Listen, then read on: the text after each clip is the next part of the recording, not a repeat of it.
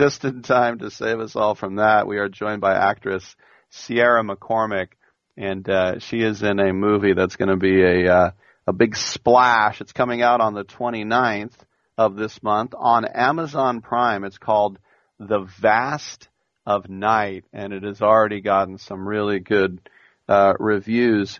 Um, Sierra, this is a, a period piece. It almost looks like when I watch the trailer, like it's American Graffiti, and your character should be named Peggy Sue. But you probably liked getting all that get up on, didn't you? What'd you say? the last part of that?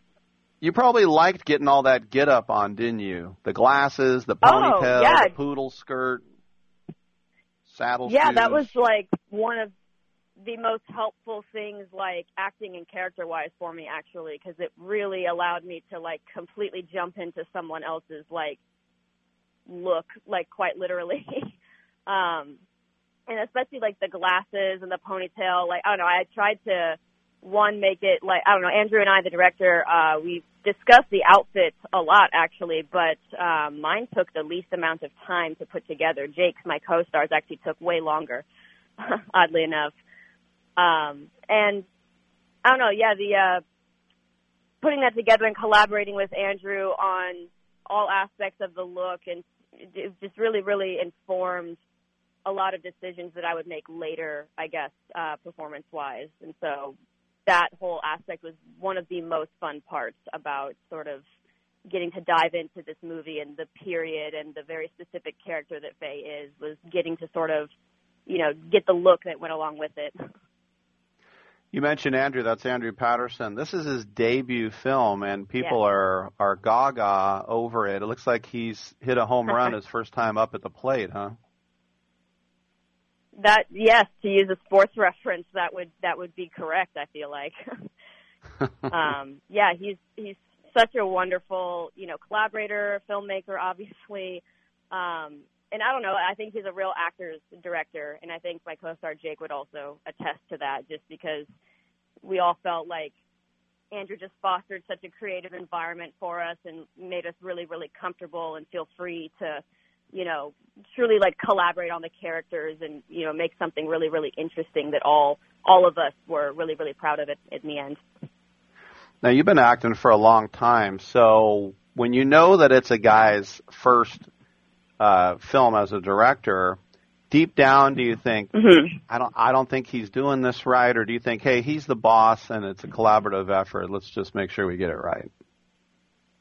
Um, probably a little column A, a little column B there. I mean, I don't usually like to go into things thinking that, you know, uh, well, they're a first timer, so obviously it's going to be this, this, and this, and they're going to do these things wrong. Like, I don't know. I mean, I took, one would say, like a chance working with Andrew, considering he hadn't like directed. This would be his first feature, and I think like the results were amazing and wonderful. And I think that the fact that maybe he was kind of an outlier in that sense allowed for a lot more like creative expression in the movie and on set and everything like that. And so I don't know. I, I don't have any like, you know, uh, hesitations about working with first time directors, I guess.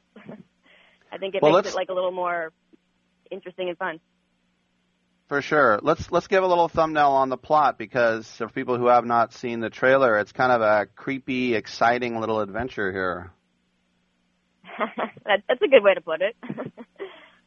um, yeah, so essentially, um, my character, Faye, she's the uh, small town switchboard operator in the 50s, and she is friends with Everett, who's the town radio DJ, and everyone is at the basketball game.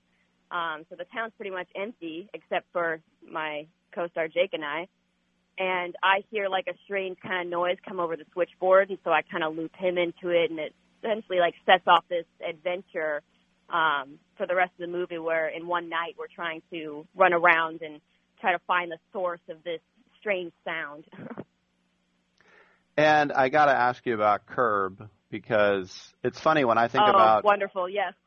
I think about well, how can she be the star? And then I realized that's like over ten years ago. It, uh, it seems like it was it was yesterday, but um, that is now, of, of course, one of the greatest shows of all time. It's a it's a cult classic. Agreed. And yeah, you, you'll be a hundred, and people will still be. You'll win Oscars, and people will still be asking you about Curb. What What was that like I to be so. a part of that? Yeah, what's it like part of being that canon now? Oh, I don't know. Like when I actually before I got on the show, I was probably 11 or so, but I'd actually watched the show. I was like into it because I was really into Seinfeld. That was like my favorite show to put on when I was like sick at home from school. It would definitely be on TV, and so I loved watching Seinfeld, and therefore that kind of led me to Curb. And I was kind of already a big fan of Curb before I was on it, but you know, Larry David has this like obvious reputation for being kind of you know um, curmudgeonly, I guess, and so when I got on set, I was not expecting him to like speak to me or like look my direction really. And I was like, okay, yeah, it makes sense. And then I got on set and he was like super nice. It was actually the most shocking thing is that he was like super chill. He like came up and asked me about like the book I was reading. He like genuinely asked me like my 11 year old self questions about myself. It was, it was, it was wonderful and just really very- fun.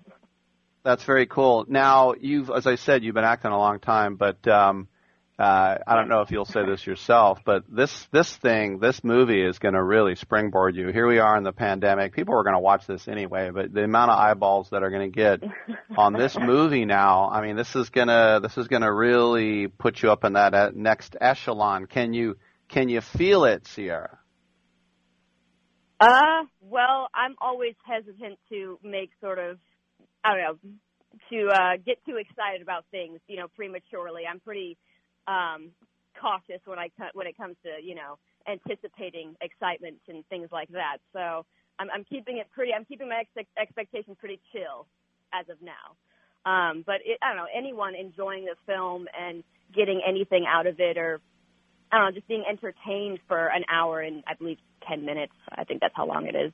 Um, would be make me over the moon. I'd be so happy just to you know put something into the world that people love creatively and are inspired by. Well, the the lowest. I mean, you know, we always get an advance copy of these things. I've not seen seen anything under a nine. This is kind of unprecedented. That because there's always some, Yeah. as the kid, the people your generation would say, there's always some haters out there. There's no haters yet, Sierra. Not yet, but hey, let's see, let's let's you know knock on wood. okay, we've been speaking with Sierra McCormick. We're going to be joined in the next segment by her co-star. She mentioned him, Jake Horowitz. Remember, on Amazon Prime on the 29th, it's called The Vast of Night. Once again, The Vast of Yes. Night. Sierra, congratulations on the film. Thanks for coming on the show, and hopefully we'll Thank catch up so down much. the road. yeah, absolutely. Thank you, Rick. All right, good stuff. I'm Rick Tittle. We'll take a quick break and come on back on Sports Phone.